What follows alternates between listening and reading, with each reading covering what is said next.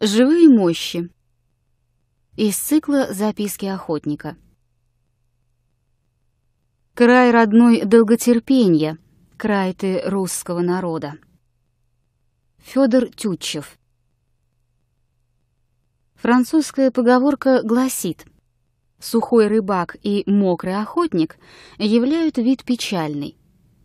Не имев никогда пристрастия к рыбной ловле, я не могу судить о том, что испытывает рыбак в хорошую ясную погоду и насколько в ненастное время удовольствие, доставляемое ему обильной добычей, перевешивает неприятность быть мокрым. Но для охотника дождь — сущее бедствие — Именно такому бедствию подверглись мы с Ермолаем в одну из наших поездок за Тетеревыми в Белевский уезд.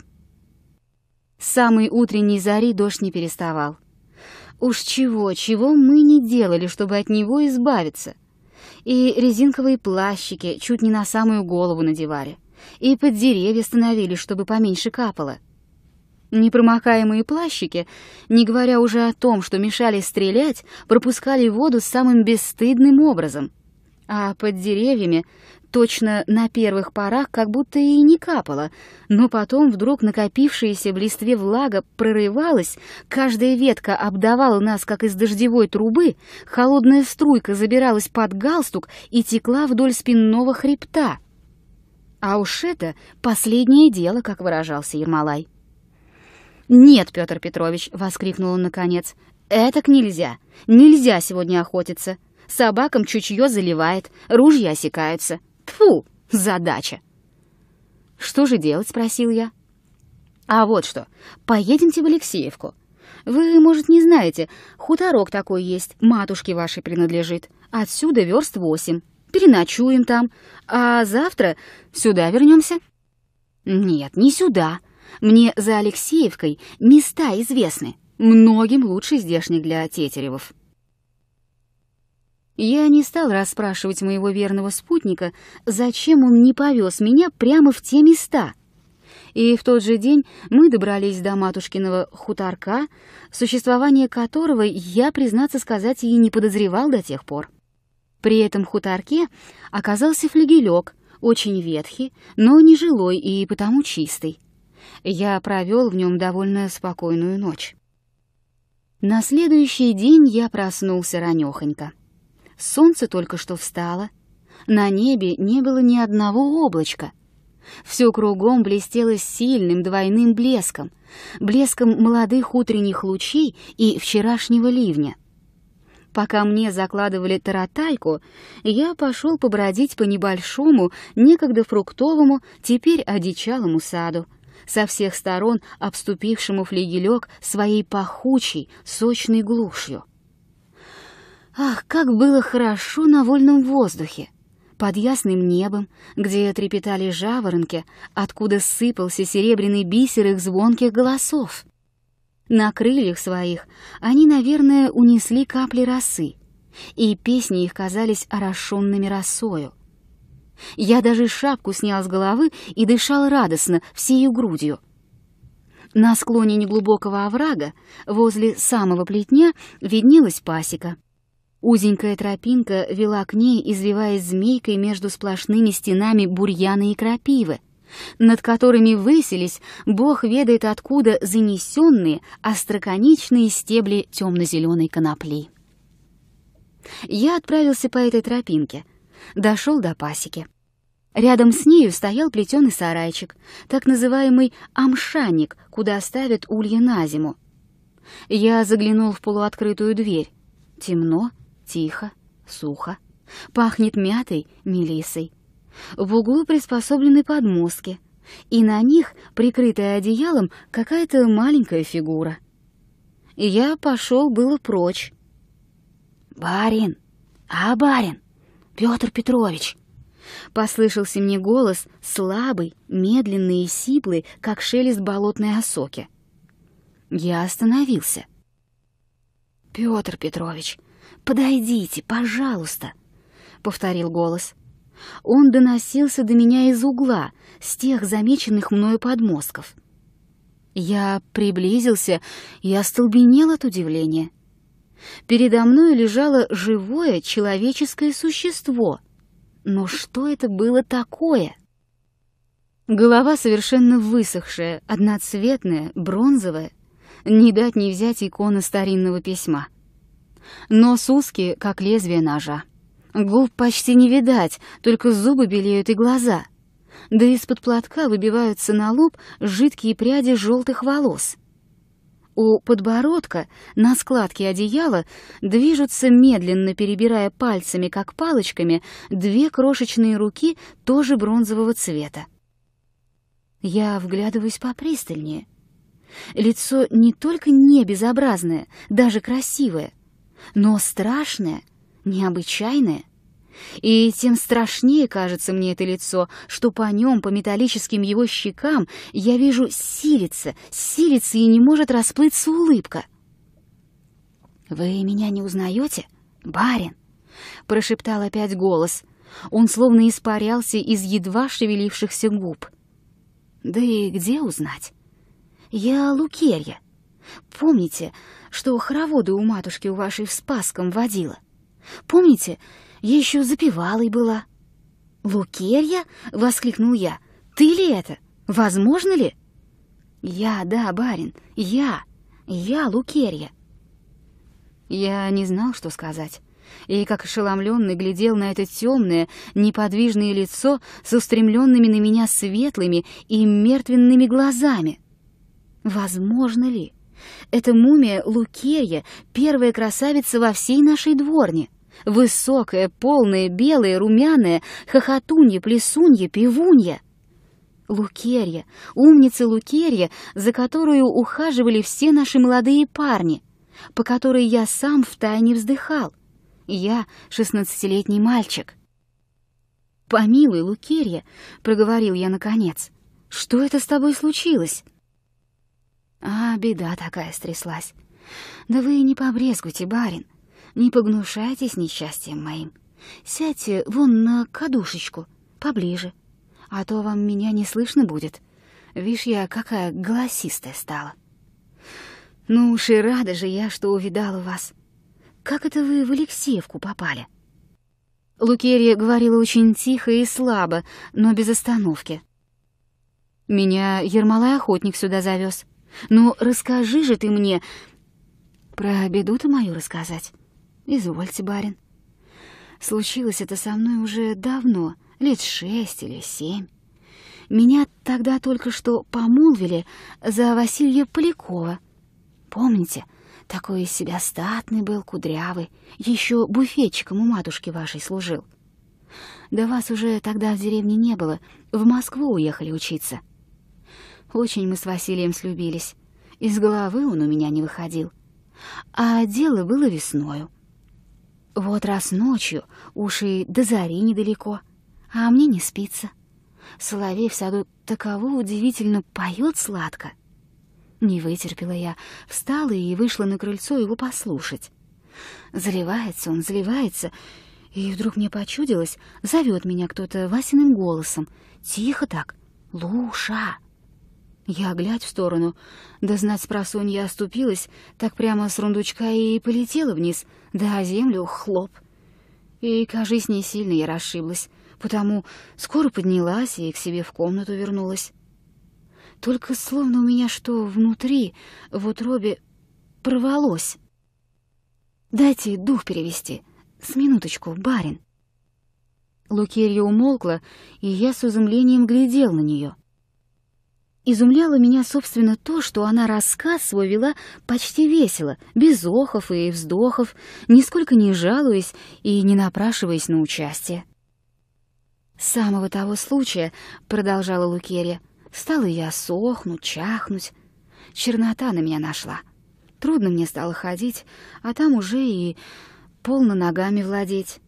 Ни стоять, ни сидеть не могу, все бы и лежало». И ни пить, ни есть не хочется. Все хуже да хуже. Матушка ваша по доброте своей и лекарем меня показывала, и в больницу посылала. Однако облегчения мне никакого не вышло. И ни один лекарь даже сказать не мог, что за болезнь у меня за такая. Чего они со мной только не делали. Железом раскаленным спину жгли, в колотый лед сажали. И все ничего. Совсем я окостенела под конец. Вот и порешили, господа, что лечить меня больше нечего, а в барском доме держать коллег не способна. Ну и переслали меня сюда, потому тут у меня родственники есть. Вот и живу я, как видите. Лукерья опять умолкла и опять усилилась улыбнуться. «Это, однако же, ужасно, твое положение!» — воскликнул я. И, не зная, что прибавить, спросил. «А что же Поляков Василий?» Очень глуп был этот вопрос. Лукерья отвела глаза немного в сторону. «Что Поляков? Потужил, потужил, да и женился на другой, на девушке из Глинного. Знаете, Глинная, от нас недалече. Аграфена ее звали. Очень он меня любил, да ведь человек молодой, не оставаться же ему холостым. И какая уж я ему могла быть подруга. А жену он нашел себе хорошую, добрую, и детки у них есть. Он тут у соседа в приказчиках живет. Матушка ваша по пачпорту его отпустила, и очень ему, слава богу, хорошо. «И так ты все лежишь да лежишь?» — спросил я опять. Вот так и лежу, барин, седьмой годок. Летом-то я здесь лежу, в этой плитушке. А как холодно станет, меня в предбанник перенесут, там лежу. Кто ж за тобой ходит? Присматривает кто? А добрые люди здесь есть тоже. Меня не оставляют, да и ходьбы за мной немного. Есть-то, почитай, что не ем ничего, а вода, вон она, в кружке-то, всегда стоит припасенная, чистая, ключевая вода. До кружки-то я сама дотянуться могу. Одна рука у меня еще действовать может. Ну, девочка тут есть, сиротка. Нет-нет, да и наведается, спасибо ей. Сейчас тут была. Вы ее не встретили? Хорошенькая такая, беленькая. Она цветы мне носит. Большая я до них охотница, до цветов-то. Садовых у нас нет, были, да перевелись. Но ведь и полевые цветы хороши пахнут еще лучше садовых. Вот хоть бы ландыш, на что приятнее. И не скучно, не жутко тебе, моя бедная Лукерья. А что будешь делать? Лгать не хочу. Сперва очень томно было, а потом привыкла, обтерпелась. Ничего, иным еще хуже бывало. Это каким же образом? А у иного и пристанища нет а иной слепой или глухой. А я, слава богу, вижу прекрасно и все слышу, все. Крот под землей роется, я и то слышу. И запах я всякий чувствовать могу, самый какой ни на есть слабый. Гречиха в поле зацветет или липа в саду. Мне и сказывать не надо. Я первая сейчас слышу. Лишь бы ветерком оттуда потянуло. Нет, что Бога гневить, многим хуже моего бывает. Хоть бы и то взять. Иной здоровый человек очень легко согрешить может. А от меня сам грех отошел. На меднись отец Алексей, священник, стал меня причащать, да и говорит, тебя, мол, исповедовать нечего. Разве ты в твоем состоянии согрешить можешь? Но я ему ответила, а мысленный грех, батюшка. Ну, говорит, а сам смеется, это грех невеликий. Да я, должно быть, и этим самым мысленным грехом не больно грешна, продолжала Лукерья. Потому я так себя приучила, не думать, а пуще того, не вспоминать.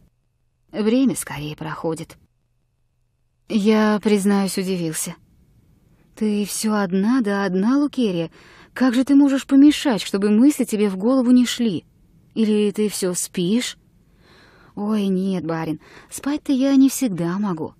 Хоть и больших болей у меня нет, оно это у меня там в самом внутри и в костях тоже. Не дает спать как следует. Нет, а так лежу я себе, лежу, полеживаю и не думаю. Чую, что жива, дышу, и вся я тут. Смотрю, слушаю. Пчелы на пасеке жужжат да гудят. Голубь на крышу сядет и заворкует. Курочка-наседочка зайдет с цыплятами крошек поклевать. А то воробей залетит или бабочка.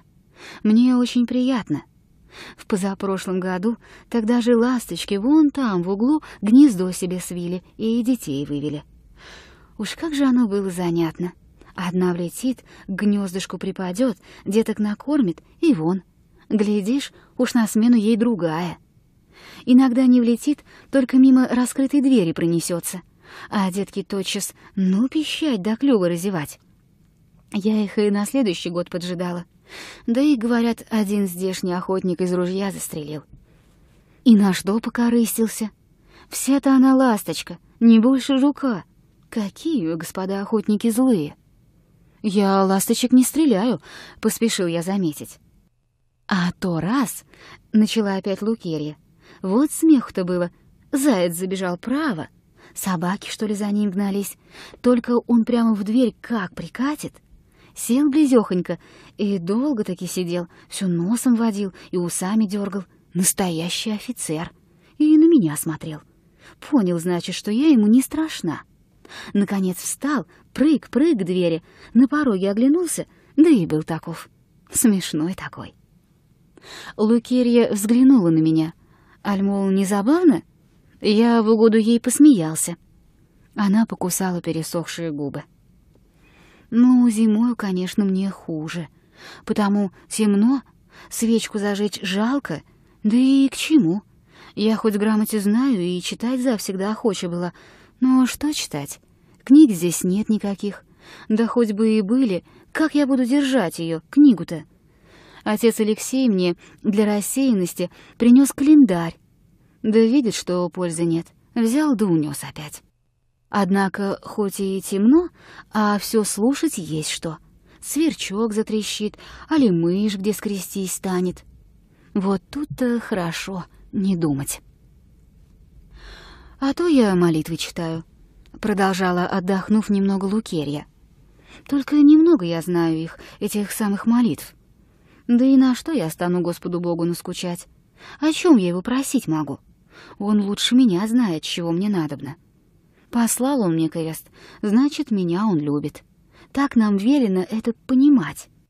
Прочту «Отче наш», «Богородицу», «Акафист всем скорбящим», да и опять полюживаю себе, без всякой думочки. И ничего. Прошло минуты две. Я не нарушал молчания и не шевелился на узенькой кадушке, служившей мне сиденьем. Жестокая, каменная неподвижность лежащего передо мною живого несчастного существа сообщилась и мне. Я тоже словно оцепенел. «Послушай, Лукерия», — начал я наконец, — «послушай, какое я тебе предложение сделаю. Хочешь, я распоряжусь, тебя в больницу перевезут, в хорошую городскую больницу. Кто знает, быть может, тебя еще вылечат. Во всяком случае, ты одна не будешь». Лукерья чуть-чуть двинула бровями. «Ох, нет, барин», — промолвила она озабоченным шепотом. «Не переводите меня в больницу, не трогайте меня. Я там только больше муки приму. Уж куда меня лечить? Вот так-то раз доктор сюда приезжал, осматривать меня захотел. Я его прошу, не тревожьте вы меня, Христа ради. Куда? Переворачивать меня стал, руки, ноги разминал, разгинал. Говорит, это я для учености делаю. На то я служащий человек, ученый. И ты, говорит, не моги мне противиться, потому что мне за мои труды орден на шею дан, и я для вас же, дураков, стараюсь. Потормошил, потормошил меня, назвал мне мою болезнь. Мудрёно таково, да с тем и уехал. А у меня потом целую неделю все косточки ныли. Вы говорите, я одна бываю, всегда одна. Нет, не всегда. Ко мне ходят. Я смирная, не мешаю. Девушки крестьянские зайдут, погуторят.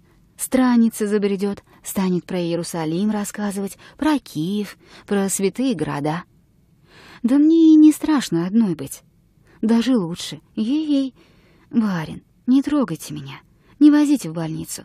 Спасибо вам, вы добрый. Только не трогайте меня, голубчик. Ну, как хочешь, как хочешь, Лукерья.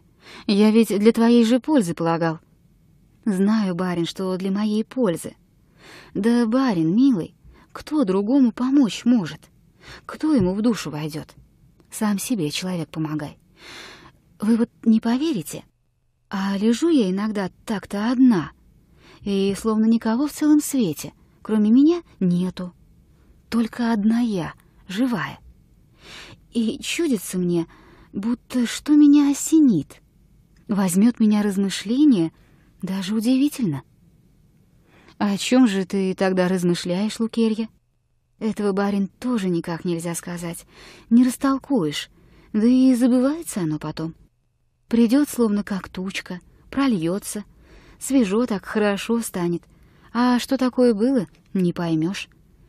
Только думается мне, будь около меня люди, ничего бы этого не было, и ничего бы я не чувствовала, окромя своего несчастья.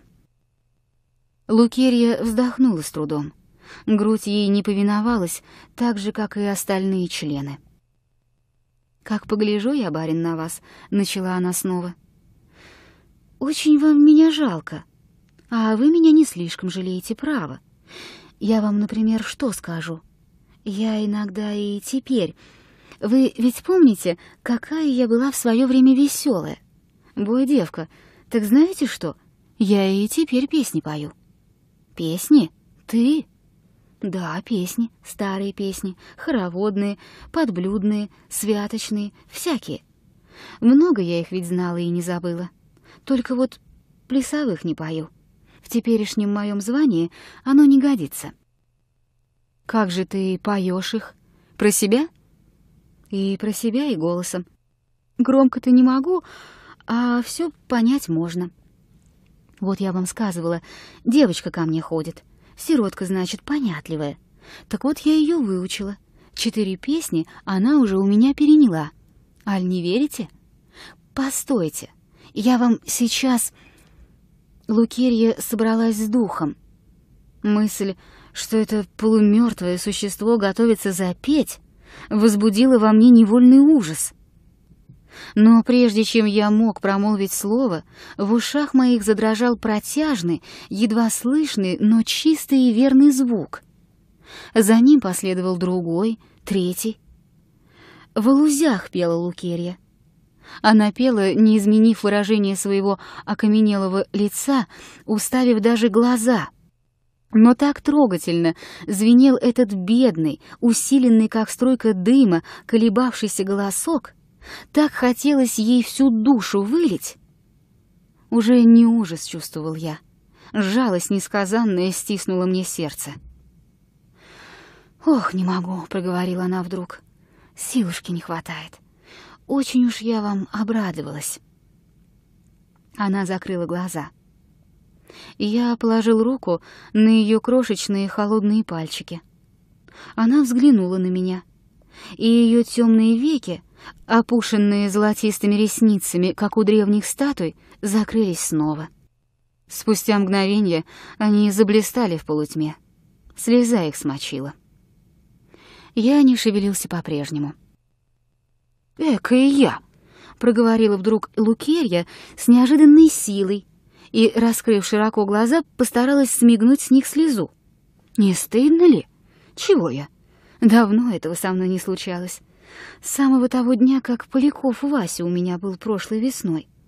Пока он со мной сидел, да разговаривал, ну, ничего. А как ушел он, поплакала я таки в одиночку. Откуда бралось?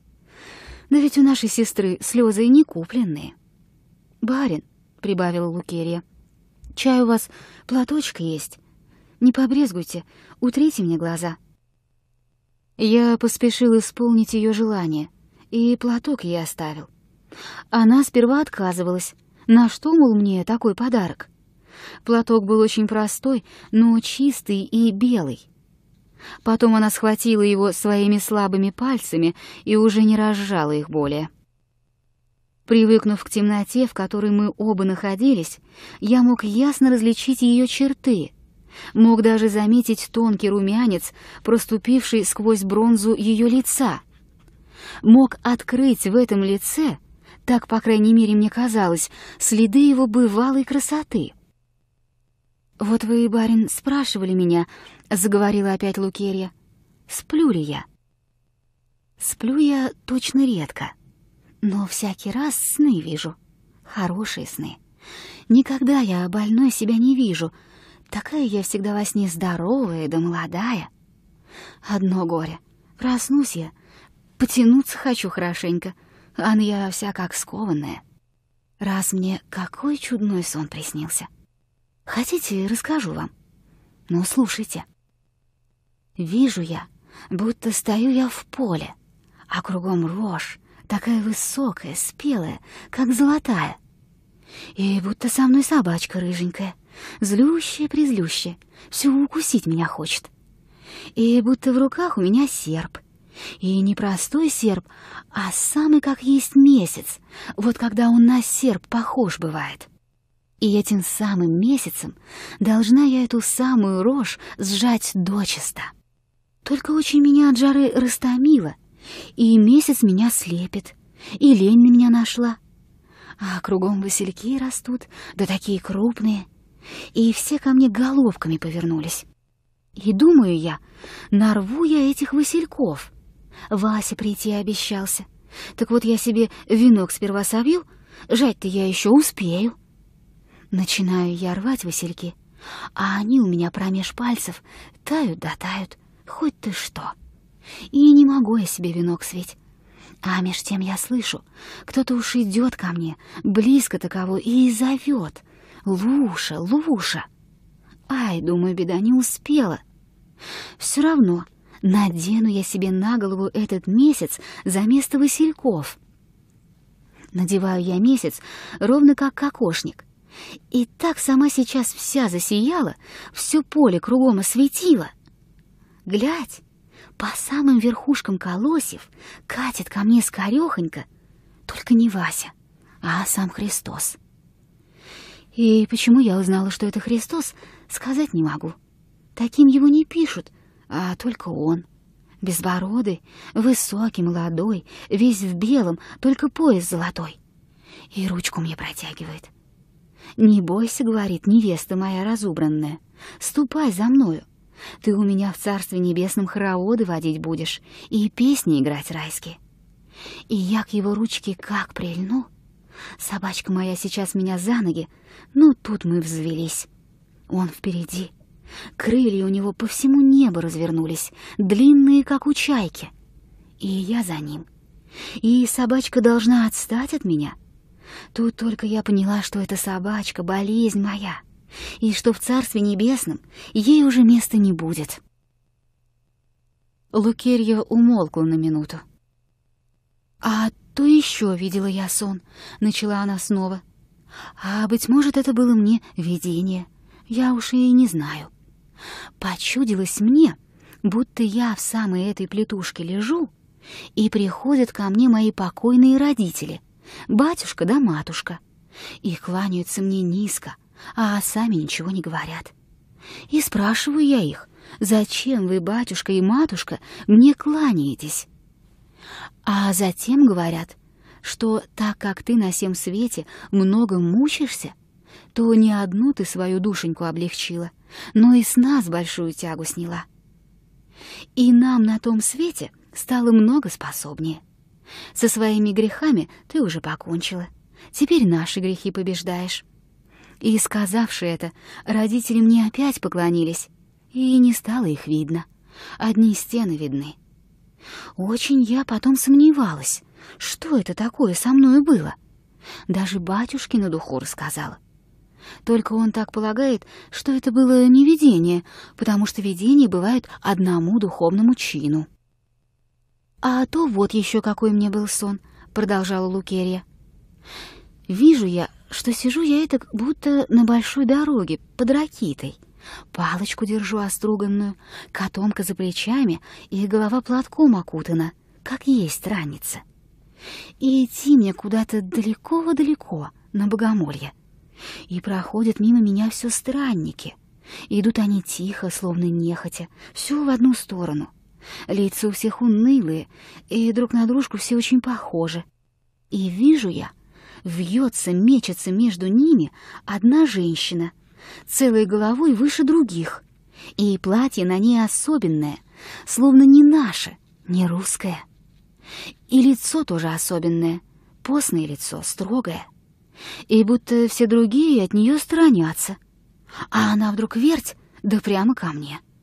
Остановилась и смотрит, а глаза у ней, как у сокола, желтые, большие и светлые-пресветлые.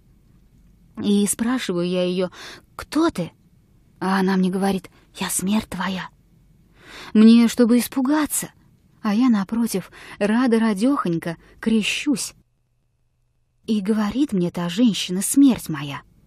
Жаль мне тебя, Лукерья, но взять я тебя с собою не могу. Прощай. Господи, как мне тут грустно стало. Возьми меня, говорю, матушка, голубушка, возьми. И смерть моя обернулась ко мне, стала мне выговаривать. Понимаю я, что назначает она мне мой час. Да непонятно так, неявственно. После, мол, Петровок. С этим я проснулась. Такие-то у меня бывают сны удивительные. Лукерья подняла глаза кверху, задумалась. Только вот беда моя. Случается, целая неделя пройдет, а я не засну ни разу. В прошлом году барыня одна проезжала, увидела меня, да и дала мне скляночку с лекарством против бессонницы. По десяти капель приказала принимать. Очень мне помогала, и я спала. Только теперь давно та скляночка выпита. Не знаете ли, что это было за лекарство и как его получить? Проезжавшая барыня, очевидно, дала Лукерье опиума. Я обещался доставить ей такую скляночку, и опять-таки не мог не подивиться вслух ее терпению. «Эх, барин», — возразила она, — «что вы это? Какое такое терпение?» Вот Симеона Столпника терпение было точно великое. Тридцать лет на столбу простоял. А другой угодник себя в землю зарыть велел по самую грудь. И муравьи ему лицо ели. А то вот еще мне сказывал один начетчик. Была некая страна, и ту страну агаряне завоевали, и всех жителей они мучили и убивали. И что ни делали жители, освободить себя никак не могли. И проявись тут между теми жителями святая девственница. Взяла она меч великий, латы на себя возложила двухпудовые, пошла на агарян и всех их прогнала за море. А только прогнавший их говорит им, «Теперь вы меня сожгите, потому что такое было мое обещание, чтобы мне огненную смертью за свой народ помереть». И огоряне ее взяли и сожгли, а народ с той поры навсегда освободился. Вот это подвиг. А я что? Подивился я тут про себя, куда и в каком виде зашла легенда об Иоанне де Арк — и, помолчав немного, спросил Лукерию, сколько ей лет. «Двадцать восемь, али девять. Тридцати не будет. Да что их считать, года-то? Я вам еще вот что доложу». Лукерья вдруг как-то глухо кашлянула, охнула. «Ты много говоришь», — заметил я ей. «Это может тебе повредить». «Правда», — прошептала она едва слышно. «Разговорки наши конец». Да куда ни шло. Теперь, как вы уедете, намолчусь я в волю. По крайности, душу отвела. Я стал прощаться с нею, повторил ей мое обещание прислать ей лекарство, попросил ее еще раз хорошенько подумать и сказать мне, не нужно ли ей чего. Ничего мне не нужно. Всем довольна, слава богу. С величайшим усилием, но умиленно произнесла она. Дай бог всем здоровья. А вот вам бы, барин, матушку вашу уговорить. Крестьяне здешние бедные, хоть бы малость оброку с них она сбавила. Земли у них недостаточно, угодий нет. Они бы за вас Богу помолились. А мне ничего не нужно, всем довольна. Я дал Лукерии слово исполнить ее просьбу, и подходил уже к дверям, она подозвала меня опять. «Помните, барин, — сказала она, и чудное что-то мелькнуло в ее глазах и на губах. Какая у меня была коса. Помните? До самых колен. Я долго не решалась. Этакие волосы. Но где же их было расчесывать в моем-то положении? Так уж я их и обрезала. Да. Ну, простите, барин, больше не могу. В тот же день, прежде чем отправиться на охоту, был у меня разговор о Лукерье с хуторским Десяцким. Я узнал от него, что ее в деревне прозывали «живые мощи», что, впрочем, от нее никакого не видать беспокойства. Ни ропота от нее не слыхать, ни жалоб. Сама ничего не требует, а, напротив, за все благодарна. Тихоня, как есть тихоня, так сказать надо. Богом убитая, так заключил Десяцкий. Стало быть, за грехи. Но мы в это не входим. А чтобы, например, осуждать ее? Нет, мы ее не осуждаем. Пущай ее. Несколько недель спустя я узнал, что Лукерья скончалась. Смерть пришла таки за ней, и после Петровок. Рассказывали, что в самый день кончины она все слышала колокольный звон, хотя от Алексеевки до церкви считают пять верст слишком, и день был будничный. Впрочем, Лукерья говорила, что звон шел не от церкви, а сверху. Вероятно, она не посмела сказать «с неба».